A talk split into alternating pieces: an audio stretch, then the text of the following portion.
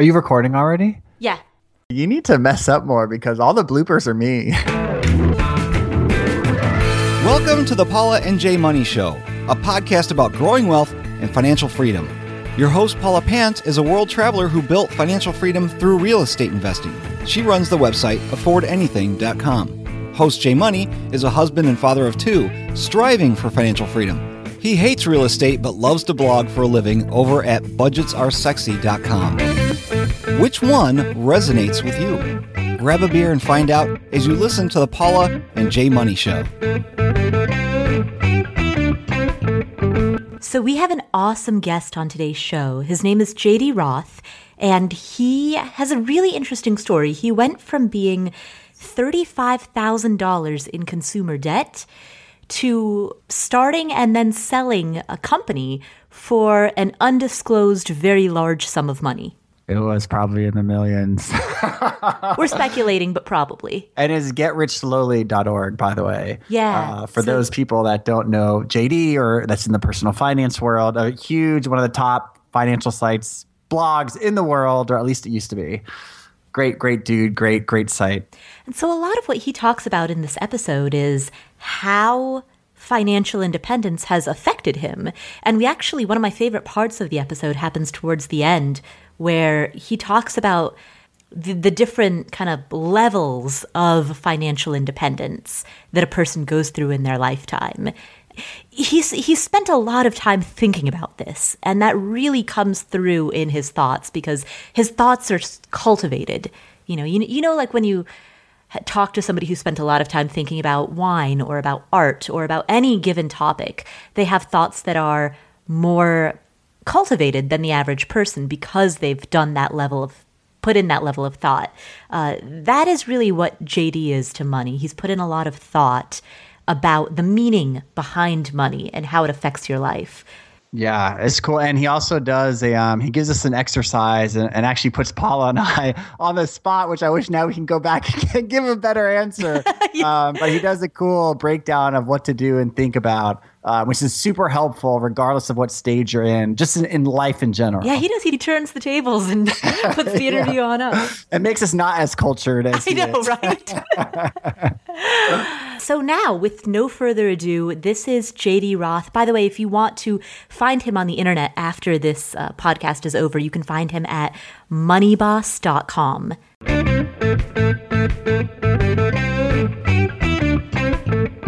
Hey, JD, thanks for coming on the show, man. Hey, no worries, Jay. JD, I'm really excited to talk to you because you've got a super cool story that I think our listeners are going to love. Why don't you introduce yourself a little bit? You um, um and tell the listeners a little bit about early JD, like year 2000 JD. All right, sure. I call myself an accidental personal finance expert. And what I mean by this is I don't have any kind of training in personal finance. Everything I know about money, I learned through the school of hard knocks. I mean, to start at the beginning, you'd have to go back to 1969 when I was born because I'm old. I was born into a family where, uh, you know, my parents, they both did their best with money, but they didn't really know what they were doing. My dad had been raised poor. My mom, for whatever reason, didn't have money skills. And so growing up, I, I had really bad role models with money. Uh, as hard as they tried, my parents didn't. They, they weren't able to manage successfully. They never, they were never in debt, but they always lived paycheck to paycheck. And so grew up, went to college, managed to go through college on scholarship, so I didn't have student loans, but I got into a really bad credit card habit. I, I wanted to keep up with my friends, and I looked around, and my friends seemed to have all sorts of money. I don't know whether they did in retrospect, but it seemed like it at the time. I wanted to keep up with them, so I went down to the university center and signed up for credit cards. And by the time I graduated from college, I had a bad credit card habit. During the 1990s, I just found more ways to accumulate consumer debt. And uh, by the end of the 2000s, by 2004 is, is where I bottomed out. Uh, I had over $35,000 in consumer debt. Wow. I was married at the time. My wife and I had just bought a new house that on paper we could afford, but in reality, it was like the straw that broke the camel's back. I, I just I felt like I was drowning in debt. Mm. Can you talk about what what were some of the things that you would spend on with the credit cards? Well, I'm a nerd. Let, us be honest here. I'm a nerd. So we all knew that about you, JD. yeah, I've always loved comic books, so I was buying comic books. Computers bought tons of computer parts.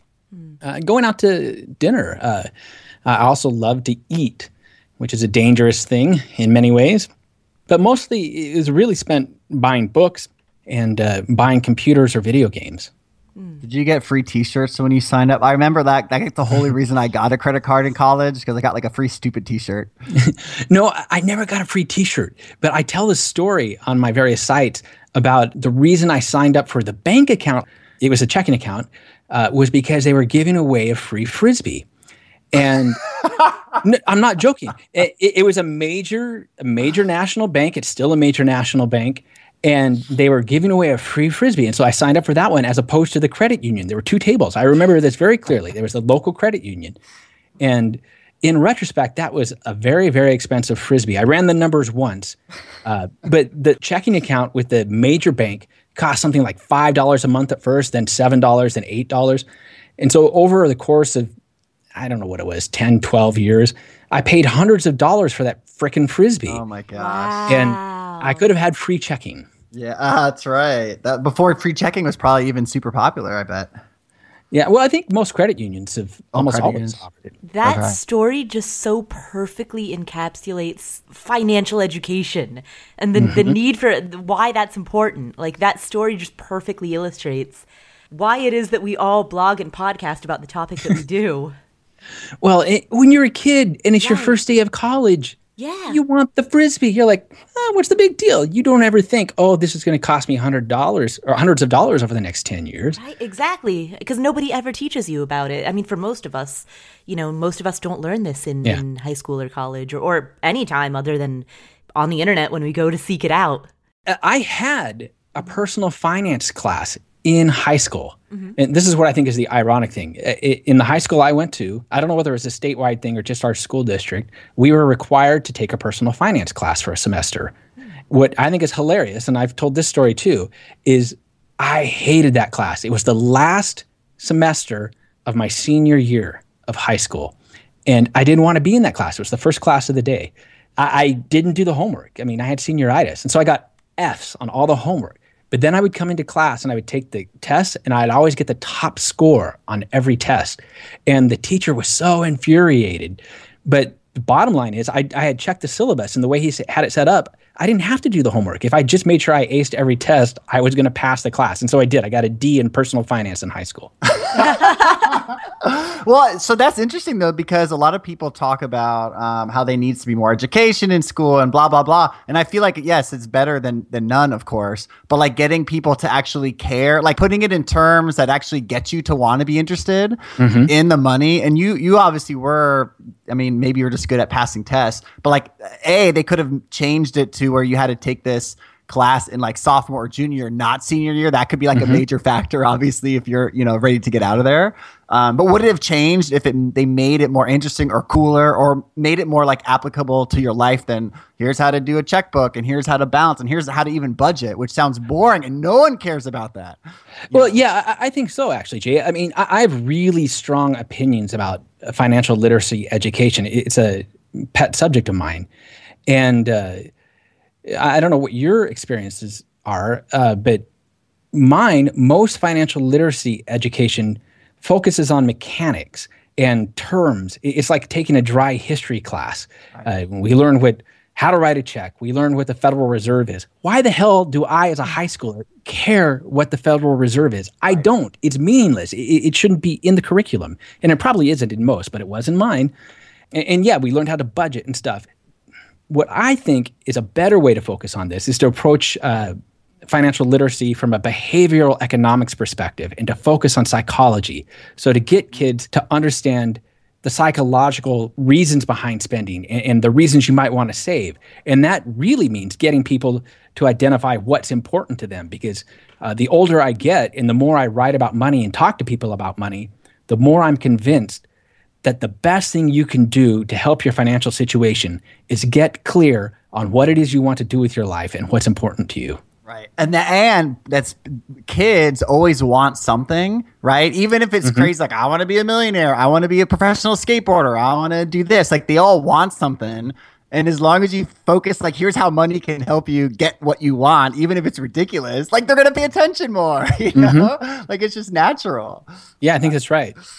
Uh, so, one part of the story that I've left out so far is uh, my father was a serial entrepreneur. Uh, he was always starting different businesses, and a couple of them were very successful. After he died, my brothers and I took over one of the businesses, which manufactures corrugated boxes, and we ran it very successfully. In the meantime, I had started my own computer consulting company in the late 1990s and managed that very successfully. So I saw that I could do business right. It was just my own personal finances that I sucked with. So I was $35,000 in consumer debt, had a $300,000 mortgage. I was making about $45,000 a year, I think. It's right around the average income. Wait, wait, wait. You were making $45,000 a year with a $300,000 mortgage? Yeah. Wow. That's the way it worked back then, Paula. Come on. Oh, okay. Well, okay. You have to understand that my wife, she, she also was making about 45. So together we had maybe 90,000. I think we got up to about $100,000 a year in income. And uh, I started Get Rich Slowly and I started treating it like a, a business. I, I thought of myself as JD Incorporated. It didn't happen all at once, but slowly I started getting my debt paid off. I made a debt plan in October 2004. And I said I wanted it all paid off by December of 2007. And now I was three years out, 39 months. And sure enough, early December 2007, I managed to pay off all of my debt. And that was through a combination of being frugal and learning to manage money effectively, but also increasing my income. Mm-hmm. And setting a good goal, too. That was a hard number that you made. Yeah. Yeah. I don't want to say I was lucky. I mean, there, there was an element of luck there, but I worked pretty hard too. I was being very diligent. I was still making mistakes. But my goal in personal finance, we talk about saving rate, which is basically how much you have left over of your income after you've done all your expenses. In business, you'd call that a profit. And so I was thinking of it as a profit. And so I was just trying to boost my profit as high as it would go. And it became something of a game. A- again, I'm a nerd. I like video games.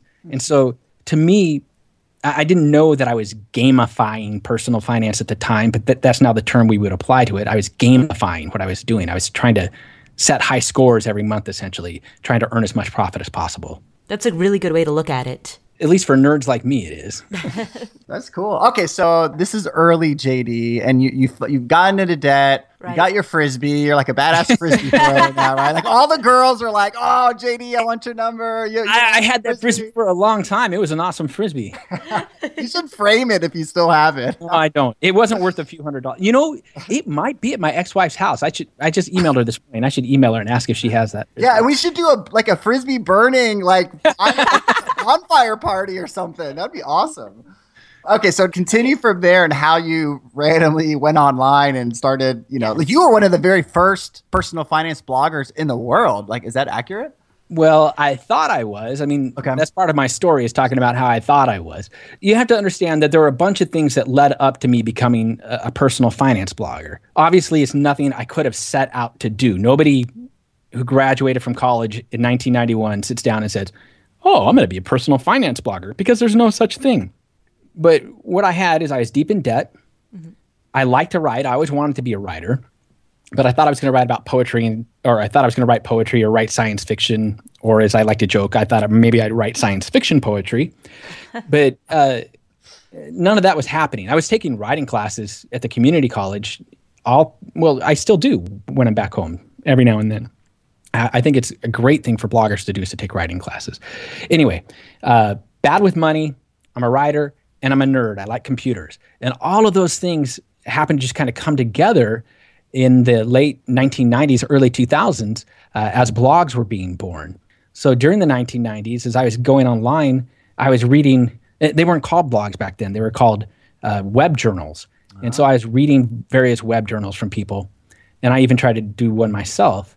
When Blogger came about, 1999, 2001, I started a Blogger blog I, it was just for myself. It was for my f- friends and family. It wasn't about money. It was. I, like to say it was about cats, uh, computers, and comic books because that's what it was about. and uh, but people loved it. People liked the way I told stories, when, and that was very edifying.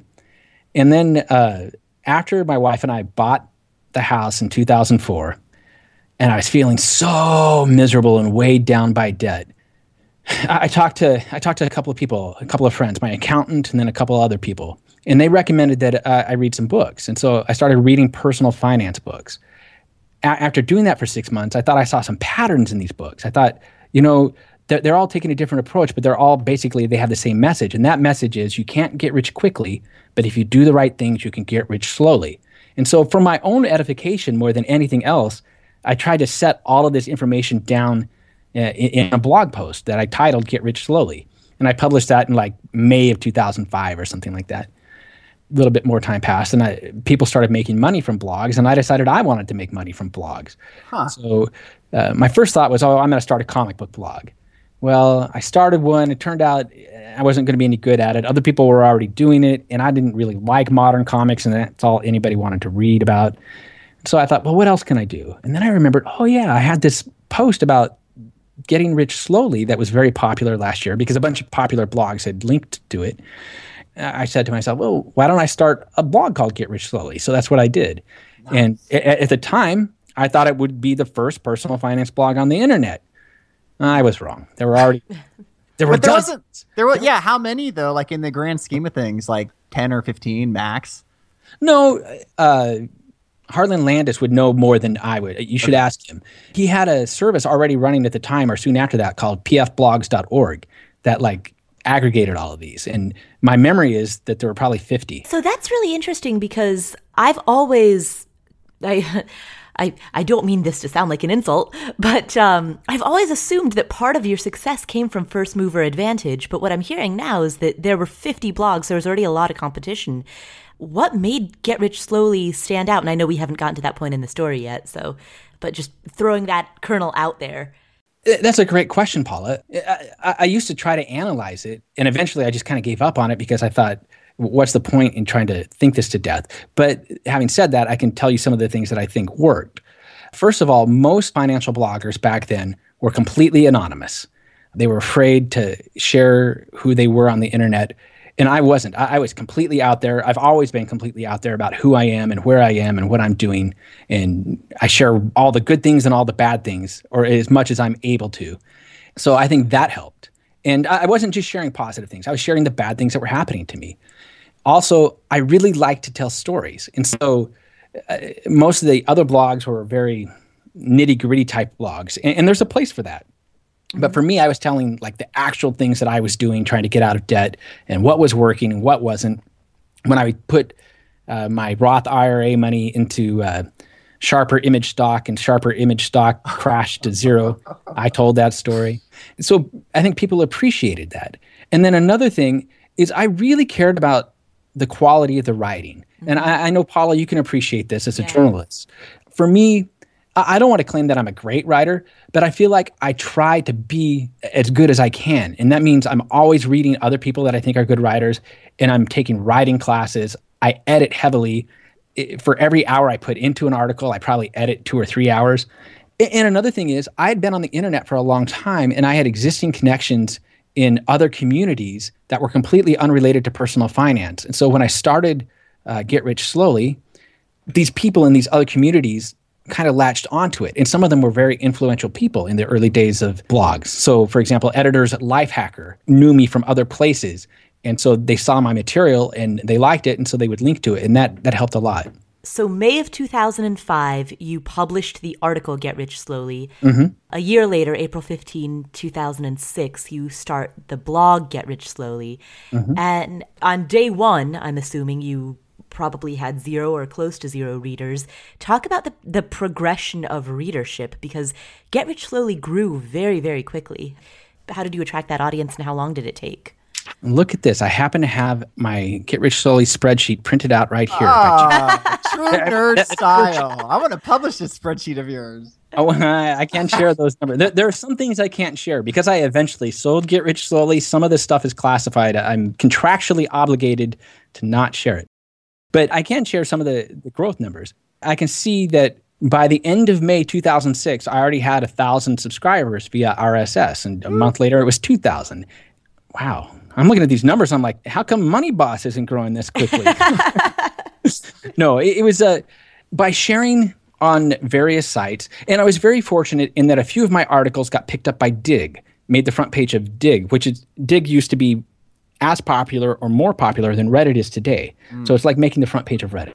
Uh, that led to a, a, lot of people to come find the site. And who knows? I mean, you can't always know how different people are finding your uh, site. But I do know that within about 18 months, looks like I had 33,000 RSS subscribers, a quarter million uniques a month, and over 500,000 page views. So nice. wow. that's very quick growth. That is incredibly quick growth. And you still had many years after that that you were growing it and building it before you even sold it. Well, th- no, that's actually about halfway through my okay. term ownership. So okay. I owned Get Rich Slowly and wrote it Get Rich Slowly for three years, just under three years. Oh. And then after I sold it, part of the sale was I wanted to get away. I wanted to walk away immediately, just go. I took less money for the site than I could have got because I said, no, I'm done. I'm out of here. And then the ironic thing or the sad thing, depending on how you want to look at it, is that I stuck around for another three years. I just couldn't let go. I ended up basically running the site for six years. Your audience is very happy about that. I mean, I remember reading. I think I've been around for a couple years. I remember reading the article, and then when you dis- when you kind of disclosed that you sold, like it had been it had been a while. Yeah, like it had been three pe- years at the point. Yeah, and most people, and, and this is the thing with, with blog stuff, like people get like so riled up when like we have successful sites and then you sell it because it's like, oh, you're a sellout, oh, you're doing it for the money. But it's like, and I I don't know if it's you or uh, Trent from the Simple Dollar when he sold when you said like, dude, this has been like I've been writing for like like I've sold it three years ago. Right. And like you had no idea there was any difference except for the fact you just told us now. But like yeah, everything exactly. was still fine up until you said that, and then people get all like riled up. exactly, and, and that was part of why I couldn't leave. Is whether it's stupid or not, I felt a responsibility for the audience. I had built some real relationships, and I enjoyed the interactions in the community, and I didn't want to just leave the site, even though the company that bought the site never really did anything. Uh, evil, let's say. I mean, I mean, they, they did things that I wouldn't have done because, for example, I refused to advertise credit cards on the site, uh, but they were happy to advertise credit cards, and that that's their judgment call. They bought the site; they can do what they want. Right. Um, I, I don't know. I stuck around because I just felt this intense loyalty to the community, and I wanted to make sure the transition went smoothly. And eventually, I mean, the one of the reasons there were there were several reasons I sold, but one of them was I was burned out. It was a it's a very stressful job to maintain a blog the way I maintain Get Rich Slowly. And I, I, was just burned out and I wanted to walk away. And then I stuck around for three years. So three years later, when I'm, I was just basically fading away instead of burning out. And you know, it's better to burn out than to fade away, they say. And you know, I wasn't doing that. Uh, well, it's interesting too. Like, so I treat like budgets are sexy. Like we've talked, like it's like my passion project, it's like a hobby. But then I'm mm-hmm. like, oh crap, I have to deal with the business because like my family needs to like live and eat, right? So like I'm not. A, it's like business and pleasure, and I've had offers to buy, and you and I've talked too, mm-hmm. um, and maybe one day I will. But that's that's like this hardest part for me to let go is this like you've built this community and people that read, and it's like, and especially since we're both storytellers, mm-hmm. like we tell stories and we engage, right? There's a lot of sites that just like here's how to deal with money and they're fine. But like as you said, there's a place for that. But there's no community. Like no one knows if like who's behind the scenes. And, right. and we're right in. It's our face and it's our brand and it's, it's us. You know, that's it, tough. It, it is tough. And you know what's interesting? So jumping ahead a little, I, I recently started a site called Money Boss, and at Money Boss, I've been much more methodical than I was at Get Rich Slowly. At Get Rich Slowly, I was kind of making it up as I went along. I didn't have a set philosophy. Now, 10 years later, I have a very set philosophy about how people should handle money and what I think they should do if they want to be successful. And so at Money Boss, I've spent the last six months essentially laying the groundwork and the foundation. And so my articles, I'm realizing, are, are much less I don't want to say they're less engaging, although maybe they are, but they're, they're, much more matter of fact and they're less about story than what I was doing in the past. Mm-hmm. And recently, over the past month, I've shared a couple of articles that are more story oriented because I'm done laying the foundation now. And now I can start writing about other things. And the feedback I'm getting is great. The reader's like, ah, there's JD. There's there JD. are the stories.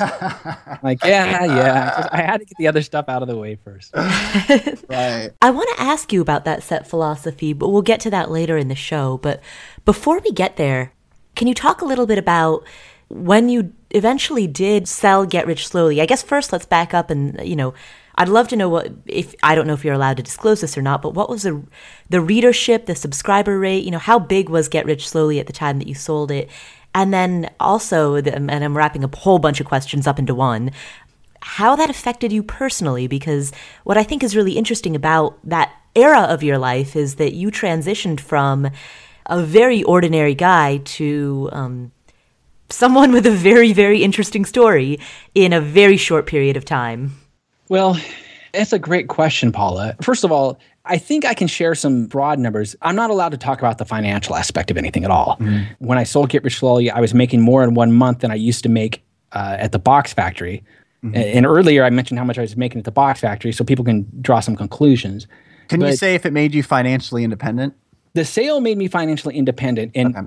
If I had continued to own the site, I probably would have been financially independent very quickly also. And how okay. do you how do you define financial independence? To me, financial independence is the ability with the money that you have uh, saved and invested to support your current lifestyle indefinitely. And for me, indefinitely means basically you have 25 times your annual spending rate saved, which for those who know the safe 4% safe withdrawal rate, that's essentially the number I'm going with there. Okay. And I, I would say that if you're really risk averse and you're conservative, then maybe you want to have 30 or 33 times your annual spend saved. Mm-hmm. On the other hand, if you're aggressive, maybe you can call yourself financially independent at 20 times what you're spending. So basically, the, the sale of Get Rich Slowly brought in enough that you never have to work again unless you choose to. Well, it, well, as long as I keep my spending. As long as you keep your current lifestyle. Yes. And, and, that's the thing. Different people can be financially independent at different levels. I, recently wrote at Money Boss comparing Jacob from Early Retirement Extreme, who has an annual spend of around $12,000. Pete, or Mr. Money Mustache, as most people know him, who has an annual spend of about $24,000. And then there's me, mm-hmm. who in a normal year I spend about $36,000. So each of us is financially independent, but we have different spending rates. So that means different things for each of us. Now I'm trying to multiply 36 times 25 to know at least at least what your net worth is just based on that. well, it, I think it's, it it's probably 900,000 although see, yeah, I think it'd be 900,000. Oh, thank so you. you. You know that the net worth is above that. Okay. So and I want margin for error, so you know it's a little bit about that. right. And JD, just for the sake of the listeners, your home is also paid for in cash, right? So that uh, oh. uh, that thirty six doesn't include like a mortgage. Correct. Well, yes and no. I mean, technically there's no mortgage, but there's an HOA, and there's I, I end up paying over a thousand dollars a month to maintain the home, which that rankles me, but right. that that's my own choice. That's my choice. Yeah. How high is your HOA payment? It's like 535 or oh something. Oh my god. Yeah, mine is 736. Okay, so go back through all these recursive layers. At the time I sold Get Rich Slowly, it looks like there were around 80,000 RSS subscribers. Back then I didn't I guess I did have email, but I counted them as RSS. And it was getting about uh, wow. uh, 500,000 unique visits a month and had over a million page views per Good month. Right. That's awesome. Not as big as Mr. Money Mustache, but it was pretty big. Yeah, yeah. All right, so you ramped up the growth of the site. There's people going to it. You're making money monthly. You sell it. You still stick around, but like financially, you're good. Like, how is your life shifting now? Because you went from being in this debt and being so so burdened by it. Oh yeah. Now not having to worry about money, and the money part's great, right? Like that, all that's fine. But like it it it does things to your brain, you know, good and probably bad, right? Like it's not all good, I would imagine. Well, in my case, I had a good foundation because I had been writing and reading about money intensively for several years. I was well prepared for the windfall. And so I think if I had obtained this windfall 10 years before, it would have been bad news. I would have wasted the money. I mean, I would have burned through it. That would have been a more cars. blog. but but because I had this foundation, I, I was able to make responsible choices. For me, the most shocking thing was, and this is something that I've talked with a bunch of other people about, including Todd Tresidder, uh, the financial mentor. When all of a sudden you have all the money you need to maintain your current lifestyle, and you look around and you see that there are these other things wrong in your life, all of a sudden, all the excuses for not fixing what's broken in your world are gone. You realize, oh my gosh, the fact that I'm 50 pounds overweight because I was 50 pounds overweight, that's on me. The fact that my relationship with my wife is so shitty, that is on me. The fact that I don't keep up with my friends, on and on and on. The fact I, I was an unhappy guy pretty much. And I realized, oh, if I want this to get better, I have got to fix it myself, just like I fix my money. And the shocking thing is, and again, I've talked with Todd about this and I've talked with a bunch of other people, is you realize even before we had money, it was always our responsibility to fix it. We were just making excuses. Money was an excuse, just like anything else. Hmm. And so after I, I, had the windfall, after I sold Get Rich Slowly, uh, I took several years trying to fix what was broken in my life. And uh, that meant losing the weight and getting fit. Uh, that meant trying to figure out what was best for me and my wife. And ultimately, I, I decided that for us, that meant going our separate ways. And mm. a, a lot of people get angry when they hear that but we've been able to maintain a very positive relationship. She's now in a, a, a happier uh, relationship with a guy, and yeah. I, am in a happier relationship with another woman. And so it worked out well for both of us. And I don't want to say that I'm perfect, and I don't want to say that I have fixed everything because I still struggle with things. Right now, I'm back on the fitness bandwagon because while I've been on a year long RV trip, I gained 20 pounds, and that sucks. but having the money made me realize that the things that are wrong with me, I need to fix, just like I fixed my personal finances. That's fascinating. I was not expecting you to say that because most people never fix their finances or they fix it when they're 60 or 70 years old, right? right. Or they die and nothing. And so, for everyone listening, myself included, I'm not financially independent. Like, I would imagine if you could go back, there's little things you would have done before the money, or like, would that have changed anything? Or is there, I mean, yeah. there's ways to do it before. You don't have to wait until your money's fixed to then all of a sudden fix stuff. Exactly. And I think that's the the point I'm trying to make is in 2011, 2012, it was too late for me to fix what uh, was broken with the marriage. But if I had worked on that earlier, and most of it were problems with me, let me be upfront. It, okay. Not problems with my wife, problems with me. Uh, and if I had worked to fix those 10, 20 years before, things would have been different. Or with the fitness, if I had taken responsibility instead of talking about getting fit, actually got fit and started moving towards that, I would have been fitter much sooner and I would have been much happier about it. Right. Do you think you could have hustled as hard? Like, like that's what a lot of people like. Like, you only have nights and weekends. You can work. You can work on your relationships. And there's always like, how the hell do I grow my blog or my empire or my business and also maintain all this stuff? Because there's something usually falls, right? Yeah. For uh, me, and, and that's a valid concern. I mean, we only have a limited amount of time in the day. One thing I like to do is have people get very clear on what their mission statement is. What is your purpose? And I know that kind of sounds new agey or woo woo, but if you can get clear on what it is you want out of life, it's so much easier to make decisions to support that mission or that end goal. Not just financial decisions, but all sorts of other decisions. Is that part of your money boss mantra? Like, is that, yep. you know, okay, okay. Th- that's the very first thing I want people to do. I want them to answer the question, what's your why? And so I, I walk them through how to craft a personal mission statement. I actually have like variety of uh, exercises at my disposal, but I've got two or three that I really, really like. And so I use those all the time, including on the blog. Yeah. Let's hear those. So you, you have this new site right now, Money Boss. Let's let's hear the two or three exercises that you walk people through.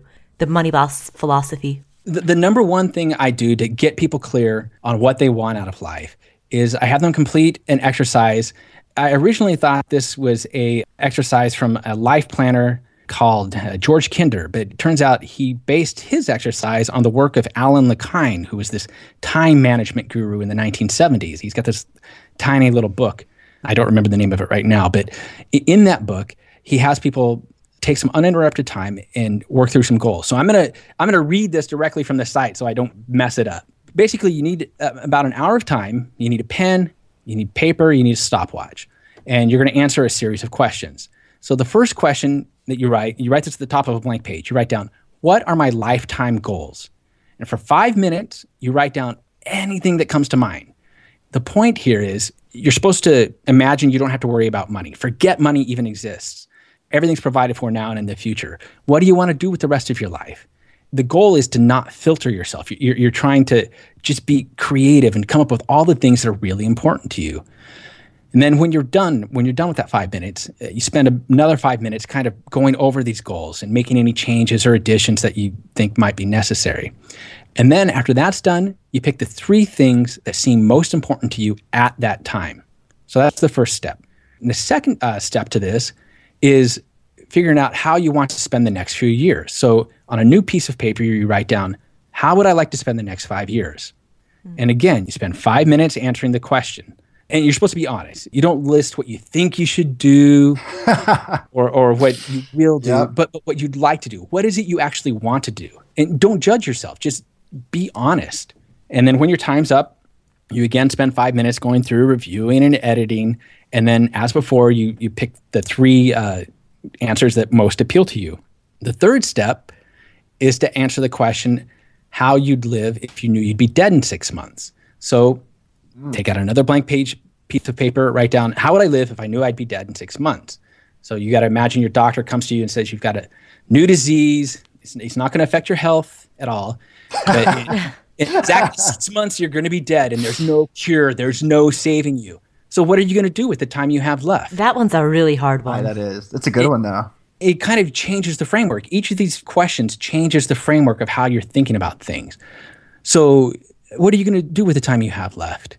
What would you regret not having done with your life? Again, be serious and be honest. What is it that you most uh, are missing out on? And so you take five minutes to do that.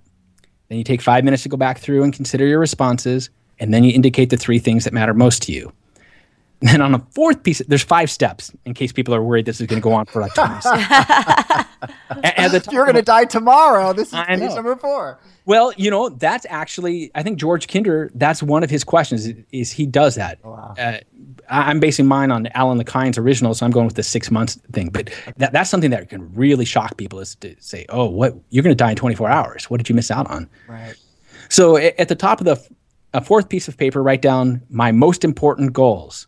And below that, copy over the goals you marked as most important from the, the three previous questions. So you should have nine different things there, or maybe there's some overlap. So uh, you combine them into one. And then the final step requires a bit of creativity. But on a fifth piece of paper, you write my mission. And looking through your list of responses, your most important goals, the things you regret not having done, you try to figure out does one stand out from the others? Uh, are there common threads that somehow connect the goals? And using this as a starting point, you draft a mission statement. And I know that sounds nebulous, and it kind of is, but if you go online, you can find examples of how to create a personal mission statement. Or if you go to moneyboss.com, I, the mission statement things, it's a big thing for me, so it's easy to find there. Um, but ultimately the goal is to get each person to get really clear on what their purpose is in life. And uh, even if you don't want to become financially independent i think this is such an important exercise because it helps you become very clear on the choices you're making. If for example if travel is important to you i know travel is important to paula mm-hmm. then it's easy to say when you're faced with the decision say your car dies and you have to figure out what you're going to do with it. If travel is important to you you're probably not going to go out and buy a $60,000 BMW because travel is important to you. You don't want to spend the money on the car. Mm-hmm. You'll instead maybe go out and buy a $5,000 beater. Getting clear on your mission uh, helps you make better decisions with not only your money, but everything else in your life. Hmm. Yeah, career, kids, marriage, friends. It's funny, yeah. The number one thing to get everyone's money and life situated has nothing to do with money. You know, I mean, unless like what money is the one of the things that you list on there, which which people do, right? Like people yeah, want lots yeah, of money, right? Which is fine. But, I think money is often a side effect. You know, what I often say is, I don't actually write about money. I'm not trying to help people get rich. I'm trying to help people be happy. That is my actual oh, nice. purpose. Is I'm trying to help boost happiness in the world. Yeah. I like that, dude. And you see money as a, a side effect of having that clarity and having increased happiness? Hmm, I did say side effect. I don't know if that's. It, it's a tool. I, I, guess it's not the end goal, if that makes sense. It, it's a tool you can use to achieve your end goal, but it's it's not really the end goal in and of itself, mm. or it shouldn't be because it's yeah. not going to make you happy. Right. Yeah. Well, it's funny when when I started the blog eight years ago, my mission, right, was to become a millionaire. And I was like, hmm. I'm in this millionaire club, and I, you know, and I was young, partying, like I don't know, I wasn't cocky, but I was just like into money, right, which a lot of mm-hmm. people are. And then over the years, I'm like, all right, even if I had a million now, like there's times where like I'm a workaholic. I work 70, 80 hours. Like that doesn't mm-hmm. make me happy. Or mm-hmm. my blog, you know, did good, you know, or like I, I stopped, you know, paying attention to my friends. Well, great, I have money, but now I don't have my friends, right? Then over the, especially when I got kids, that really was like, dude, slow down, figure out what makes you happy. And there's a point where I like had, I don't know, 10 or 11 blogs I owned. I sold everything to focus on just what was important and I cut my income by like half, and I was happier. Mm-hmm. You know, um, doing the, the, same. I didn't do like the whole write it down on the piece of paper. Although now I'm I'm gonna do that because that sounds interesting. Um, but it but it's true. Like like what what you want. Like money money helps stuff. Like I'm happier financially than I was eight years ago. Mm-hmm. But like I could have very well burnt out and and you know God forbid do, done something stupid to myself or just hate my life. So, know, so, what do you think your purpose is now? So I'm actually in one of those stages where I'm trying to figure out what the point of it all is. Um, and you and I have talked to like, hey, like I have like, you know, we have a podcast and I have some blogs. I suck at creating goals. The only goal I ever had was to like blog full time. And mm-hmm. when I got that, I never, that was five years ago, I never set one for myself. And so every day I literally ask myself, what's the point? What's the point? And I like helping people. I like having fun but I don't say, "Oh, I'm going to grow budgets to be like the best blog," or "I'm going to do this." I don't because I don't know. So what I've been doing is just writing down like, what do I want? Like, I don't want to be a workaholic. Like the, this week, it was no more working on weekends, which is really hard for me to do. But I figured if I can just work on little bits and pieces and get the lifestyle part, maybe I'll figure out like, hey, you only have X number of hours to work. Better pay attention to what you're working on. you know? But it, it sounds like you're you're making good progress towards figuring out what it is you want. And, and to be honest, you and I sound remarkably similar. This was the boat I was in, say, six years ago, seven years ago. It's kind of ironic because growing up, I was always a slacker. I didn't want to do anything. I did whatever I could to avoid work. But once I found something I liked to do and was good at, I was working 70, 80 hours a week. Right. So, right. Paula, what's your goal? What, what's your purpose and mission? Right now, it's to grow Afford Anything. Mm-hmm. And that's my one singular objective. Why? Um, I like it. I like growing the community. Uh, I like, you know, I used to be a freelancer. I thought that was the coolest thing ever because I didn't quote unquote work for a boss. You know, I was self employed, but uh, I I was serving a handful of clients and using my talents and efforts to promote their projects. Afford anything is completely mine. I have mm-hmm. complete creative control the messaging, the mission, the purpose, the community, all of it is something that I've created.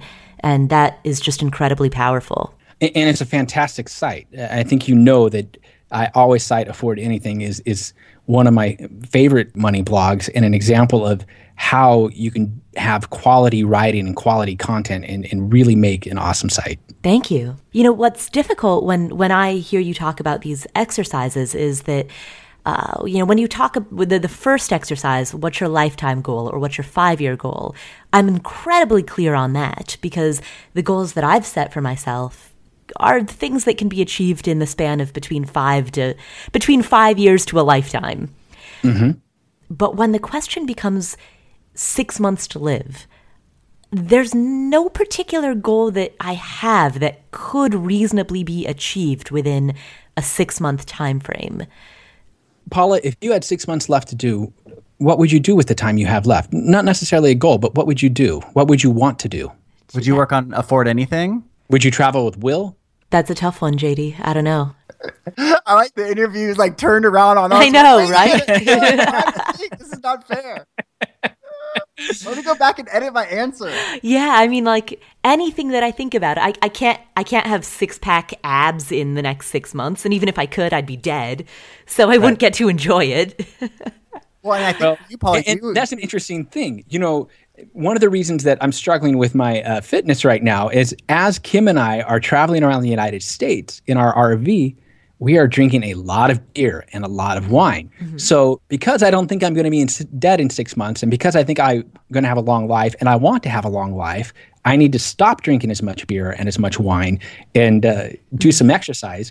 But if I knew I'd be dead in six months, screw it. I'd drink lots of beer and wine. Exactly, exactly. And that's why that exercise is so difficult. If I was going to be dead in six months, I, I wouldn't be contributing to a 401k. Mm-hmm. Yeah. Well, see, the nice thing, Paul, is you spend a lot of time like you're really good at having a life like you've centered your blog your lifestyle everything around like your ideal lifestyle like right like you're going to france soon you're traveling all over the place mm-hmm. right so i feel like for you you're already doing a lot of the stuff that's why it makes it harder whereas like a normal person like oh i want to do this and this and this because they haven't they haven't done any of it yet you mm-hmm. know so it mm. could be a good problem that you're having you know like because you're you're soaking up life you know really well right now which is which is great oh well thank you that's my answer for you, anyways. it's the Paula Pant fan club. oh man, this is awesome. I feel like I don't know. I feel like we can talk for hours, and obviously we, we won't bore our our listeners too much. um, so so we know the reason is the why. That's important. Are there other like tips and and nothing like too crazy? Like are there like little hacks or little little things that you think you know people don't see? Whether like bloggers aren't talking about it, or is there any like I don't know, like any cool tips that that you could put out there that maybe no one knows about, and maybe there's not. Maybe it's all the same because it's, it's money, right? Which hasn't changed in thousands of years. Well, um, every once in a while, there's a new tip that comes along. You know, one of my pet peeves when I talk to journalists is they always want new tips, yeah. tips that nobody else has given. I'm like, right. really? Like you want me to just invent some new way to be frugal? Sorry, hate to break it to you. It's all the same thing. Even professional personal finance journalists who've been doing this a long time, I've talked to dozens over the years, and they all say the same thing. We tell the same 16 stories over and over in different ways. It's not new. But I think to answer your question, Jay, it's not necessarily a tip so much as reframing things. What I'm trying to do with Money Boss and what I think is effective for a lot of people is to get people to reframe how they approach money because it worked for me to imagine I was running a business called JD Inc., JD Incorporated, and to manage my personal finances like I was managing a business. And I think that everyone understands that in order to survive, a business has to make a profit. If a business doesn't make a profit, it's going to go under, right?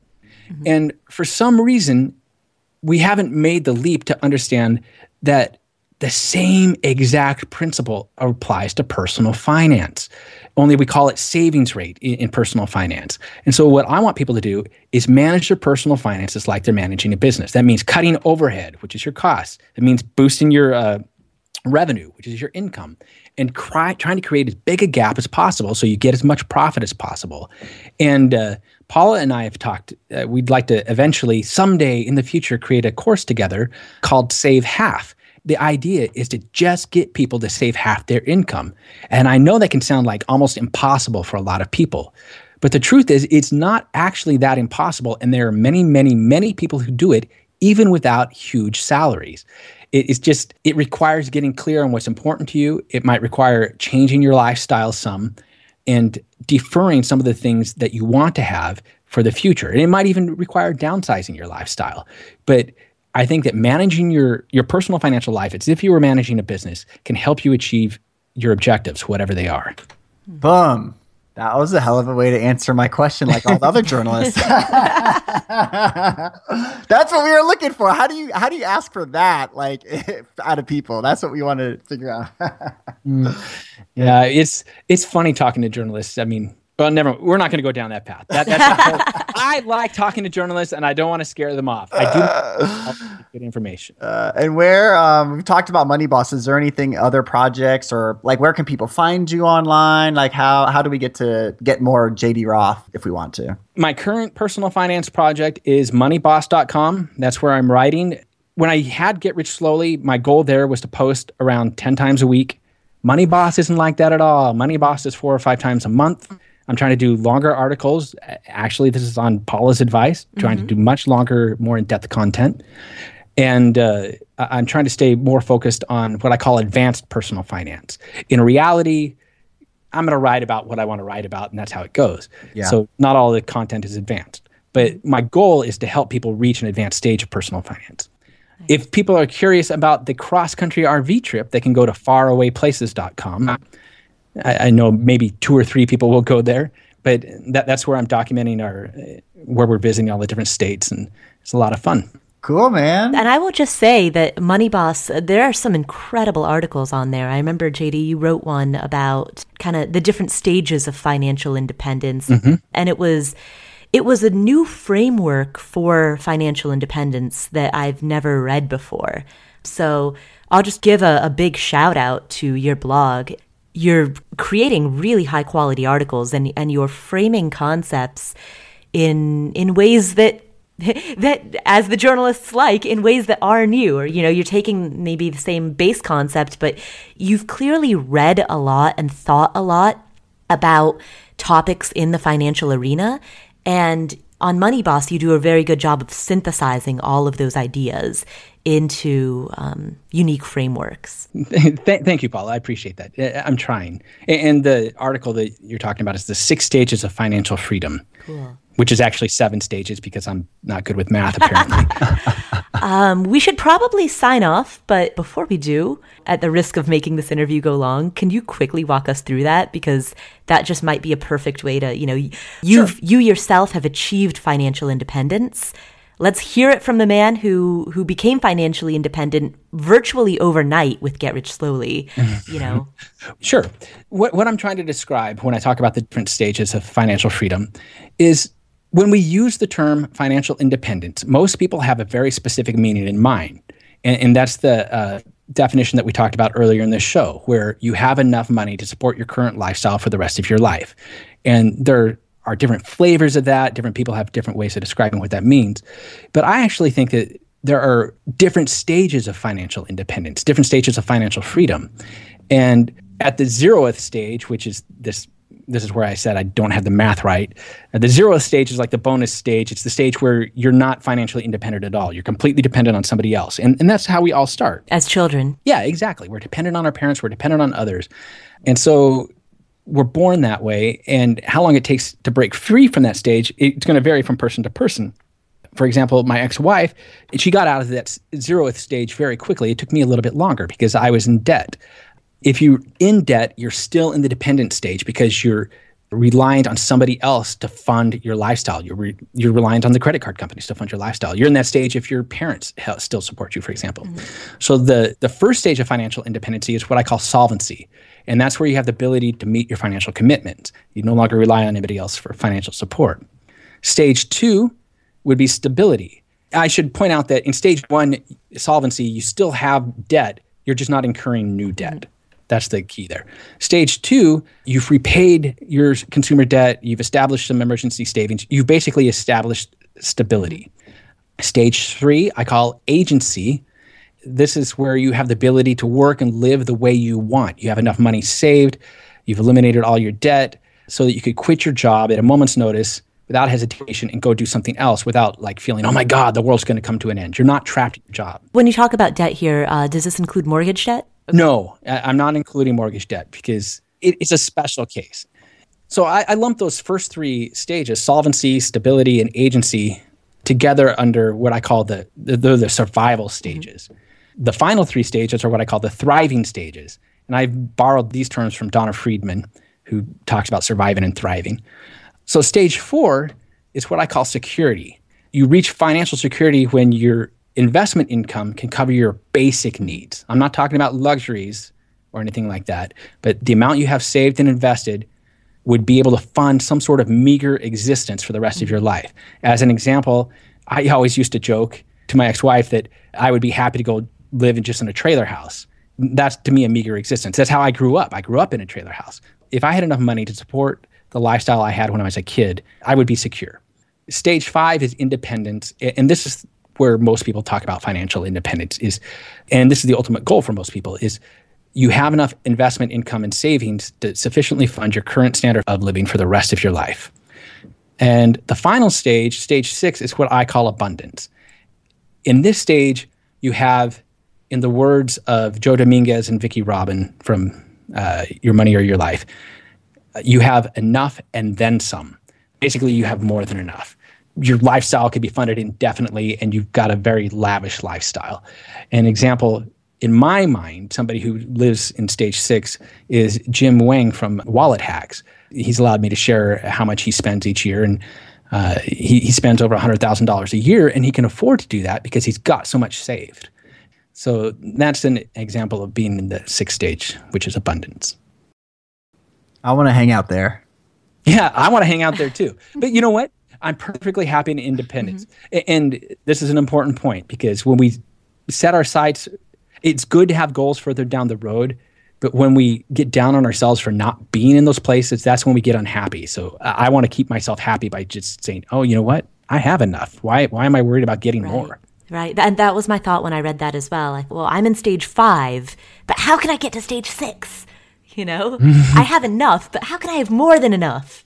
more than it, it, it's because that would be fun, right? And, and, make no mistake, I would love to reach stage six, but I, I don't want to get like overly focused on reaching stage six. I want to I want to be happy with where I am, stage five. Yeah, that's an excellent framework. I've never read that anywhere before, so thank you for writing that. And I'll say too, like I, since I go through hundreds every week, me and Kate over at Rockstar Finance, like I see a ton of articles on money you know, and I love the community, but again, going back to your point, like 95% of it's pretty much the same.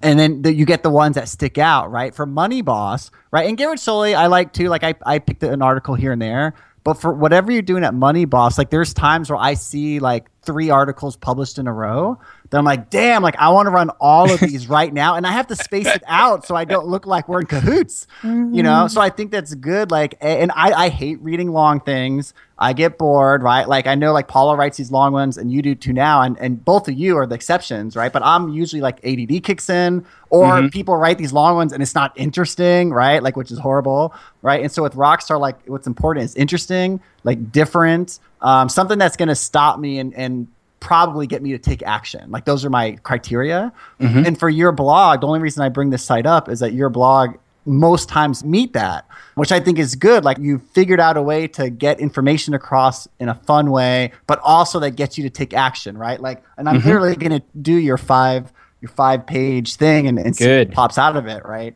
Now you've got my brain working, right? And I, you know, we always need to be thinking about this stuff. So yeah, dude, man, you're you're doing good, and and I congratulate you for everything you've come from down. You know, as Drake said, you started from the bottom. Now you're here. You know, always gotta like get hip hop involved. Oh, that's hilarious.